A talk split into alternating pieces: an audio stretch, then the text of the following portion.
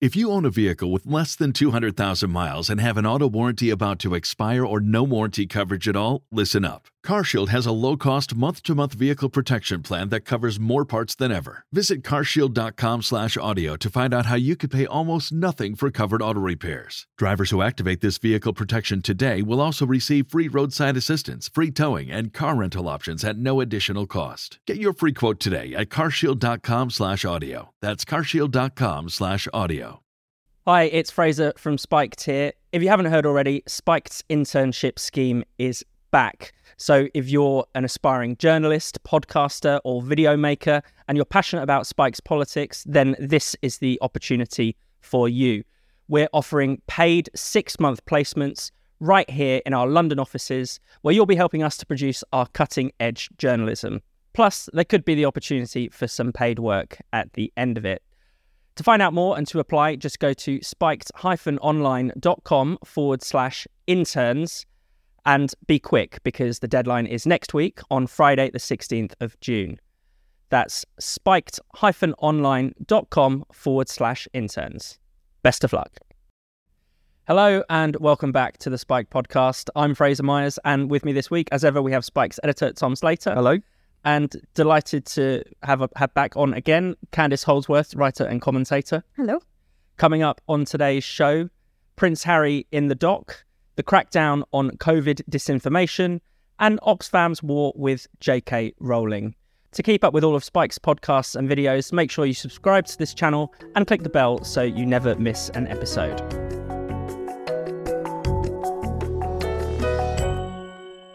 So, Prince Harry was in court this week, the first royal in over 130 years, or the first senior royal in over 130 years, to appear in the witness stand. Tom, he's suing the Mirror Group newspapers. He alleges that they've hacked his phone. He doesn't seem to have provided all that much evidence for this. I mean, what did you make of um, his few days in court? I think it was a it was quite a striking spectacle insofar as, as you say, he's suing Mirror Group. He's accusing the Daily Mirror, the Sunday Mirror, and the People of systemic phone hacking and other illegal activities. Um, he's got more than 140 different stories, focusing on about three dozen of them that he's convinced uh, were got by illegal means. And yet, time and time again, he was incapable of providing any evidence under cross examination. Um, he would say things like, you'd have to ask the journalists how they got this particular information.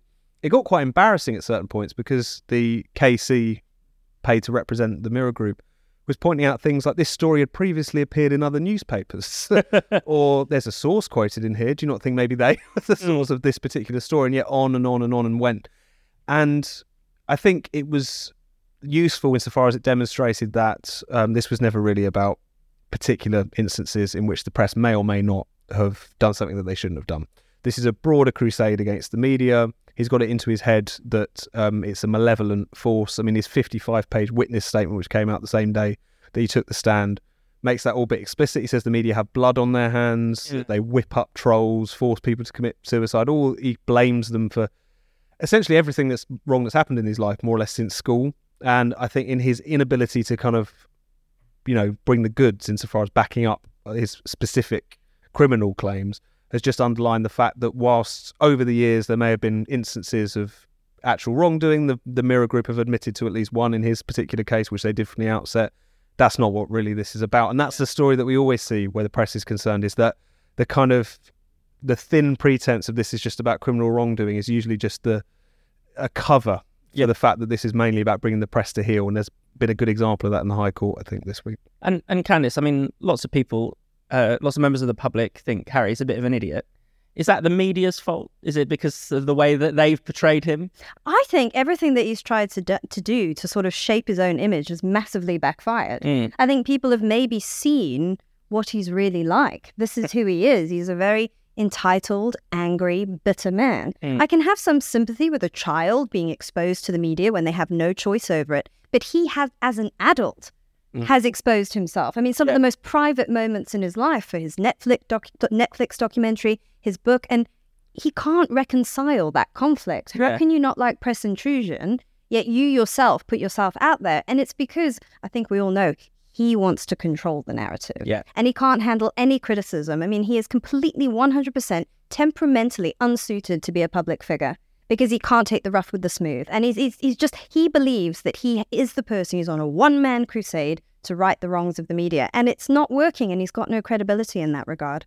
And Tom, you know, you, you suggested Harry was saying the press has blood on their hands. I mean, there was worse stuff than that that came out. I mean, it was the spectrum of what he's accusing the press of is stunning. Mm. I mean, because it goes from basically his school years up until you know his adult life, and he essentially blames the media for everything. So there's at the slightly more silly end, he talks about the Mirror or one of the newspapers reporting on the fact that he got a polo injury, and as a consequence of this, quote, he was called a pussy at school. Yeah. So this, so he was blaming the media for being bullied at school, which is one particular thing. Um, he blames it for his relationships breaking down, for so on and so forth. I mean, moving forward into his adult life, there was this case where there was a headline that said "Hooray, Harry's dumped," which was in relation to his uh, relationship with Chelsy Davy. He said it was dreadful because they were celebrating this relationship breakdown to be pointed out to him that "Hooray, Harry" was, um, you know, like "Hooray, Henry" was Yeah. supposed to be a bit of a play on words, another thing that was lost on him. Um, there's one very fascinating bit. He talks explicitly about being called a thicko and an idiot by the media. An outrageous slur. Uh, I don't know where they possibly got it from. And there's this passage in his witness statement, bearing in mind this is from him, but it's also gone through his lawyers. I've written it down just because it has to be seen to be believed, where he suggests that all of these news stories calling him a bit dim could have easily put him at risk. And he says any one of the thousands of people I met or was introduced to on any given day could easily have gone, You, you're that idiot. I've read all the stories about you, and now I'm going to stab you this is not a well balanced individual that we're talking about here, and I think um, I think Candice is completely right insofar as there's again there's this tension. He claims he wants to stand up for his privacy of that Mm. of him and his family, and yet he's been invading his own privacy for so long. And I know far too much about this man, his anatomy, his life story, and so on. At this point, uh, but then there's also that question about a public figure. He claims that he just wants to live his life, and yet he's now this kind of self-chosen crusader Yeah. Against the press. He's been embraced as such by the kind of hacked off anti press freedom lobby. Um, but at the same time, he's just not very good at it because he is ultimately a slightly risible figure.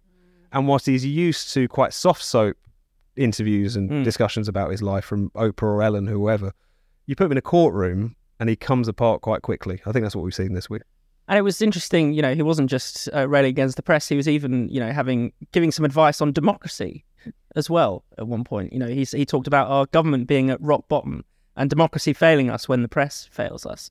I mean, you know, no one was going to go to him for advice on democracy. He's got no self awareness whatsoever. I don't think he even understands that as a member of the royal family, that is the only way we have to hold them to account through press scrutiny. And for instance, when he dressed up in the Nazi uniform, I mean, he hated all the negative attention he got for that. But actually, I mean, that's something worthy of discussion, a member mm. of the royal family doing that. Sure, he was a teenager at the time, and people can be like, okay, he was being a bit stupid. But He was he, third in line to the throne back then. yes, and I mean, for members of the Jewish community, that was actually quite alarming that he took that so so. Uh, And a P word scandal as well. Yeah. yeah.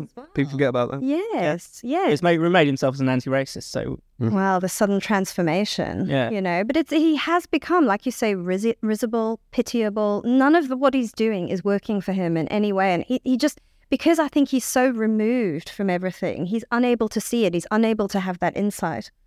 And there's this broader, you know, we were talking about the sort of war on the press. And Mm. one thing he he seemed to really ape the kind of hacked off line at one point. He he talked about he made this distinction between public interest journalism and journalism that is interesting to the public. The classic kind of anti-press Mhm. trope where you know stories about Harry um, or any royal or whatever or any celebrity should be ignored because it's not high-minded enough. It's not in the public interest. I mean, what did you make of that kind of? I mean, that could have been written by Hacked Off, that Yeah. particular line. It may well have been. There's a lot of people like that kind of sniffing around him these days. And Mick Hume made the point on Spiked this week in his article about um, Prince Harry and the assault on the press, is that that was always one of the things that they tried to push home. They were like essentially saying, we should define Mm. what the public interest is. It's got nothing to do with what the public are interested in, um, which often, if you're a young royal cavorting around, c- could actually be your private life, unfortunately. That's up to editors to make those particular decisions. But he has very explicitly become essentially the most prominent campaigner in the UK for regulation of the press, which is outrageous enough in and of itself. Um, you see him not only making explicit political statements over the course of this week, saying that the press and the government will rock bottom, that did the rounds. One that didn't get quite caught as much is that he explicitly said we need proper press regulation. Now, coming from a member of the royal family, this should be particularly shocking to us because, you know, it's like he's nostalgic for the days of 300 years ago. when We had crown licensing of the press Yeah. press freedom in this country is built on people who were willing to take the piss out of royals. That's essentially where it comes from, where the original fight for it comes from. So for him to not only take this position, to, but to be lauded for taking this position, I think is really quite striking. And it does feel like, particularly with a Labour government potentially coming back in, we're going to be much more sympathetic Yeah. to reopening the whole Leveson question. Um, we need to be much more on our guard because so many, it feels like all of these arguments are, are coming back. But one thing that's worth stressing, and Mick makes this point in his piece, is that so much of the arguments for, in the same way that Harry couldn't back up his allegations, that's always been the case with the press. You had a few kind of instances of wrongdoing, which no one wanted to defend. Then you had a whole bunch of essentially misinformation, you know, claims about the News of the World hacking Millie Dowler's phone and deleting messages, which never took place. Charlotte Church claiming that the Sun did a countdown towards her, you know, re- getting to 16.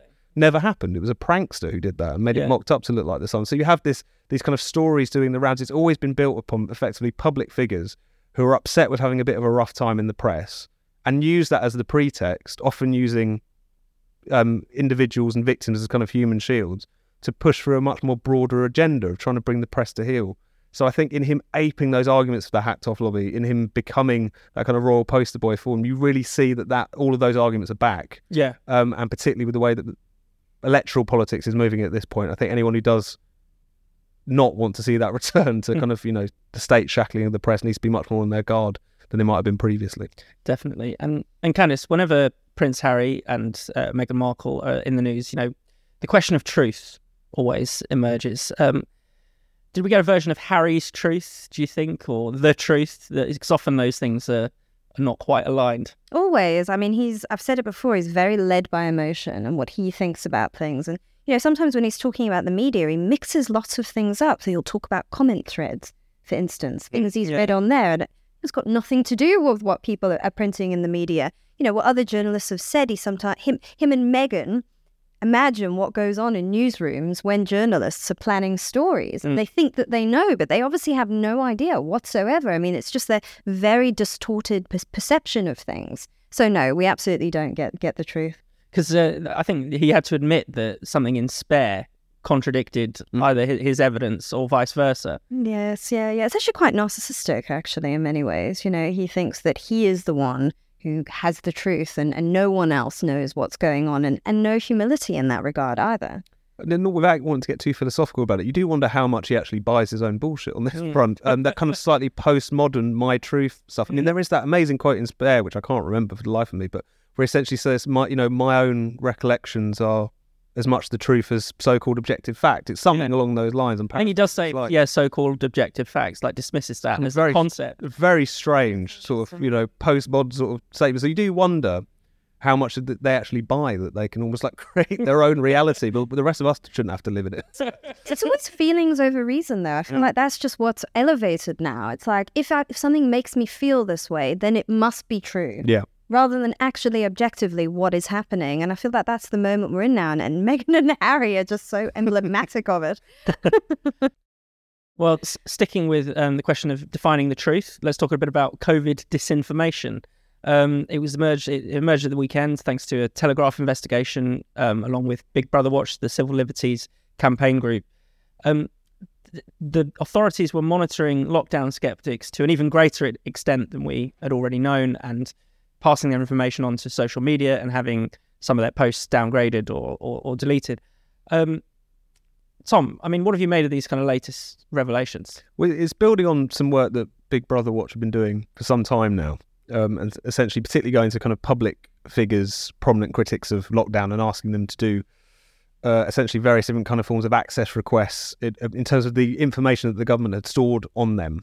Um, there was a report that they brought out a few months back on this whole kind of broader Ministry of Truth, these various different disinformation units within government, even within the British Army, um, which were collecting reports, lists, um, posts um, from prominent lockdown skeptics. Um, and this is the sort of latest front in that. I think what the latest revelations, which relates to a bunch of individuals, but um, ones that will be known to Spiked readers and listeners, of course, Carl Heneghan from Oxford University Centre for Evidence Based Medicine, and Molly Kingsley from Us for Them, which was the campaign group which were against school closures, very effective during the pandemic. Um, And the examples that they found that were collected by these disinformation units, which were in the cabinet office as well as the culture department, uh, were things. So in Molly's case, it was a tweet which said that closing schools was unforgivable. Mm. By any reasonable definition, how is that disinformation? Yeah. You know, willfully spreading false information, which is what it's supposed to mean. In the case of Carl Heneghan, remembering that he's a professor of evidence based medicine, he had questioned the evidence behind the rule of six, which was one of those kind of nonsensical back of a fag packet COVID rules that we've Yeah. tried to forget at this point, and the second lockdown. Mm. Very much within his wheelhouse, you might think. Yeah. Um, he's not a malign actor. He's not a bad actor in any stretch of the imagination. Um, and yet this is was compiled as part of these reports. So I think it just adds a bit more detail and a bit more colour to what's being exposed and coming up for some time, which is that during the pandemic, you had that kind of pre-existing sort of post 2016 panic about disinformation just be put on steroids, and also it starts to have real consequences in terms of how government was turning work and tools that were often only previously used in relation to kind of hostile foreign actors and things Yeah. like that on their own domestic populations. Um, the big question, which is um, hovering over all of this, is how much did this actually lead to social media censorship? Um, so obviously, people like Carl Heneghan and Molly Kingsley both had their brushes with big tech censorship. Um, the government has refused, um, has rejected the idea that they had anything to do with that censorship in those two cases. But they have, the Telegraph and Big Brother Watch have found freedom of information requests from one of these units, the now defunct Rapid Response Unit, saying that it had asked for posts to be taken down. The Culture Department has what they call trusted flagger status, so they can request um, of the social media firms Yeah. that certain posts be taken down, and those will be fast tracked. So at the moment, again, not it, it, there's a lot of kind of circumstantial evidence as well as some much more damning evidence. But even so, whilst we wait for more to come out, that general dynamic between government leaning on the social media firms, we've seen it time and time again. And I think you'd have to be incredibly naive to think that that wasn't a relationship that they used to the fullest during the lockdown, given all the things that we're starting to know now. Yeah, and, and- and Candice, I mean, doesn't this go on to show that the word disinformation has, has nothing really to do with lies and truth? But are you on the correct side of the argument as far as the state sees it? Yeah, it's lost all meaning now. I mean, anything. It's just it. Its dissent is now framed as disinformation. I mean, this hmm. is what everyone was saying when the Big Brother Watch re- report first came out. Just people questioning lockdown were now being flagged under disinformation, misinformation, and I think we know that now. It's almost like um, there's the, the understanding of people being good people, but just disagreeing about something is lost. It's it's for or against. It's black and white. And it amazes me that, you know, people in these very powerful positions like Oliver Dowden were involved in this. You know, I mean, these are these are leaders in democratic countries doing incredibly undemocratic things with seemingly no understanding of it. And it's interesting that, you know, skepticism of lockdown is considered disinformation, especially, you know, if you look at some of the evidence that's been emerging later on in the pandemic. You know, now that we've had a chance to look back, um, particularly looking at excess deaths, it's interesting because that doesn't, you know, if you look at that kind of figure, it ignores the problems with counting COVID deaths. Some governments overcounted, some governments undercounted, things like that. And it seems pretty clear from 2022 onwards, around 2023, looking back, that there's just no correlation between the stringency of lockdown and the number of excess deaths from the panic uh, from the pandemic. And you know what's extraordinary is that in every measure, Sweden, which famously didn't have a lockdown, comes out really, really well.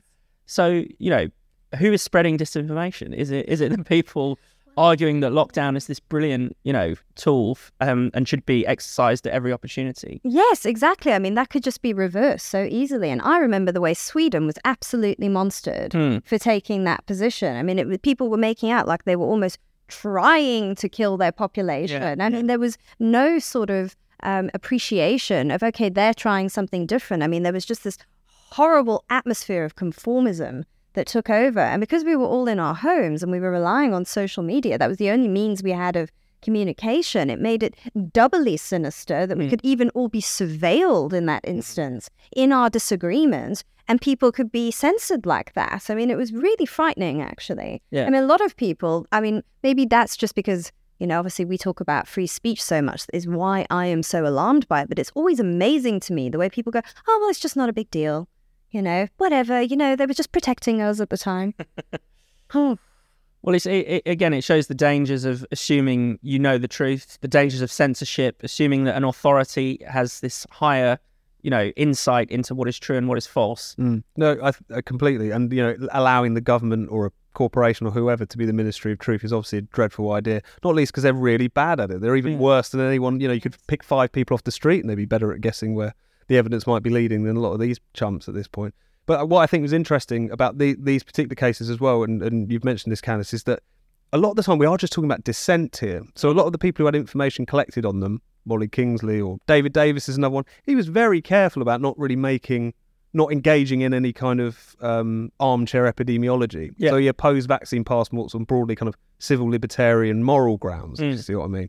Um, many other people have made similar points, and yet they still find themselves being logged. You know, there is nothing again trying to eng- you know they're not even trying to engage in the information the data such as it is they're trying to make Yeah. moral political Yes, points yeah. and still they were put into this bucket so i think it does demonstrate as you were saying candice that the war on disinformation is by this point if it wasn't already quite obviously just a war on dissent and so we just need to if not retire that term at least remember what it actually means and recognize what people are doing when they try to deploy it in all of these ridiculous circumstances I don't know if you guys were familiar with the oncologist Vinay Prasad. He was very much an opponent of lockdowns in America. And he was saying as well, you know, a lot of these people doing the censoring on social media, you know, what exactly are their biases and prejudices? We need to understand that. Mm. And he actually looked into someone who was involved with that um, in on Facebook.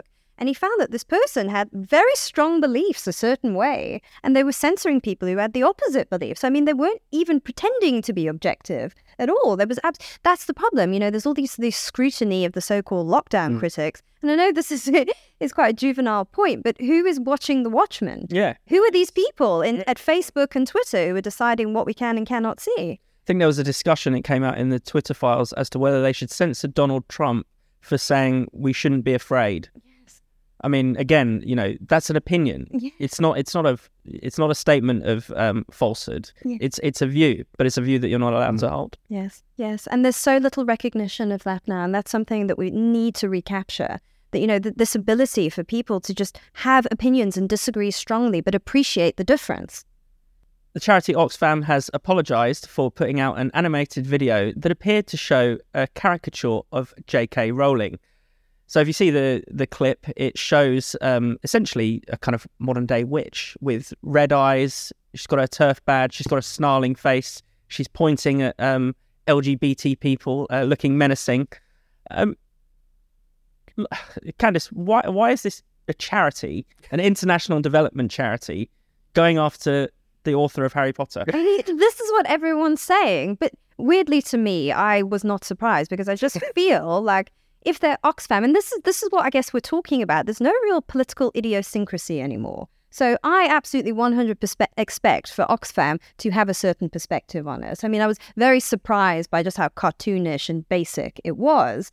But I would be so surprised if I heard that they were in support of J.K. Rowling, and and I think it's to do with with everything we've been talking about. But I mean, they really did make themselves look very, very, very stupid because so many people questioned what they were doing. I think more people on the left Mm. who have sort of, I think, have been quite surprised at the opposition they've received for their support for J.K. Rowling. And I think it showed just how silly some of the opposition to J.K. Rowling is, how they see her. They see her as some kind of ogre, some kind of monster. and I think it reveals more about them than it actually reveals about her, that suddenly overnight she became this beloved children's author, and then suddenly she was just this witch who wants to persecute trans people.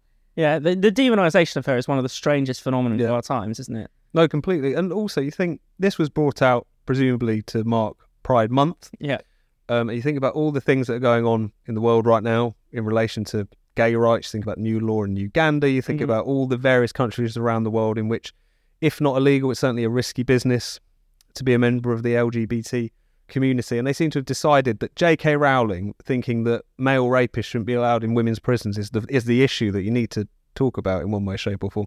It's ridiculous. I mean, it would be ridiculous even if she was a less reasonable critic than she actually is. But Yeah. that just shows you how central J.K. Rowling has become as a witch, as a folk devil, um, And the thing about panics like this, where someone just becomes a sort of target for mad demonizations, it often takes light of the facts. I mean, you can find yourself in so many arguments online or off where you ask people to present any evidence of this alleged transphobia Yeah. on J.K. Rowling's part. They're incapable of actually doing so because they don't actually know.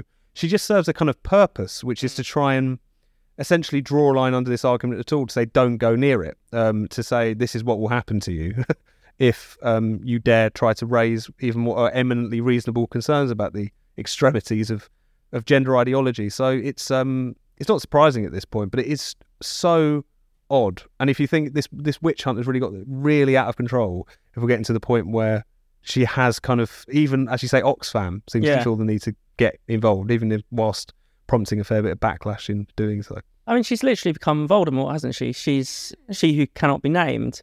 And, you know, even if you look at the way that posters have been put up saying, I heart J.K. Rowling, those had to be taken down. Or Gillian Phillip, the children's author, said, um, you know, expressed her solidarity with J.K. Rowling and was immediately sacked and now works as a lorry driver, been hounded out of children's literature. Even just you meant the mention of her name, the mention of that you vaguely support her Mhm. gender critical views is enough to, you know, set people's hairs on edge. It does worry me, and I do wonder how much social media plays in this. These sort of social media outrages that stifle any sort of debate and, and kind of enforce, even if it's not on purpose, but it's everyone piling on someone at once, this sort of political conformism. Mm-hmm. And I mean, J.K. Rowling's been incredible. I mean, in the, the Witch Trials of J.K. Rowling, the podcast she did with Megan Phelps Roper, she said, I was happy to come off my pedestal, which I think is an incredible attitude. I mean, most people could not withstand that type of heat, Mm. but she is able to. I mean, people say that she has the material wealth to do so, but I think emotionally it would be hard for a lot of people to become such a figure of hate. But then what she's done is absolutely incredible. And that's that's my big worry about the era that we live in now. People aren't really able to develop a strong sense of self and to say, you know, this is what I truly believe and this is what I think.